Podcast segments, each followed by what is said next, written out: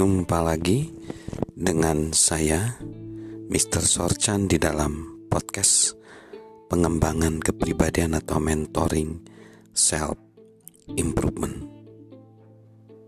Di dalam konteks peningkatan potensi diri, khususnya di dalam pengembangan kapasitas produksi agar kita mampu mencetak hasil Langkah pertama yang harus kita lakukan adalah visualisasikan hasil yang sempurna.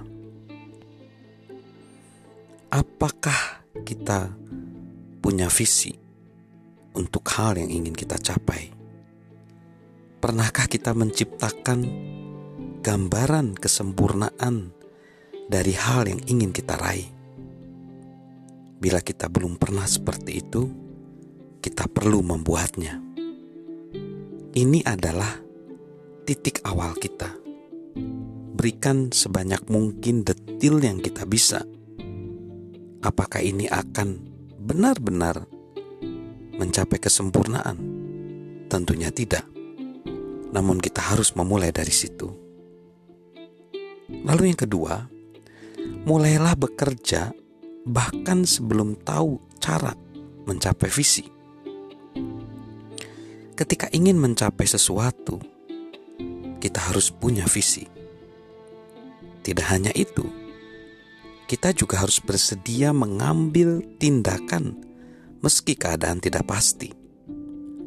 Kita harus menggunakan kapasitas berpikir untuk mengetahui target, tetapi juga harus punya kecenderungan bertindak supaya produktif kita harus mau mengambil satu langkah, mesti mung, mesti mungkin langkah itu kecil. Kebanyakan orang ingin memulai dengan satu lompatan besar yang meyakinkan. Mereka ingin awal yang besar, lompatan yang luar biasa.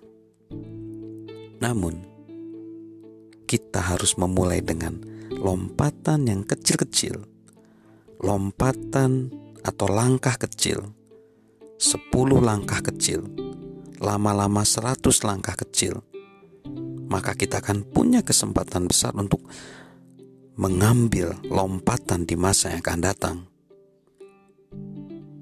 Mungkin bagi orang lain kesuksesan itu dapat diraih dalam semalam, tetapi kita tahu bahwa gak mungkin seperti itu.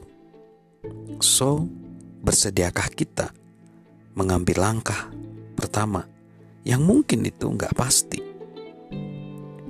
Lalu selanjutnya, gagal lebih cepat, gagal lebih dahulu, dan gagal lebih sering.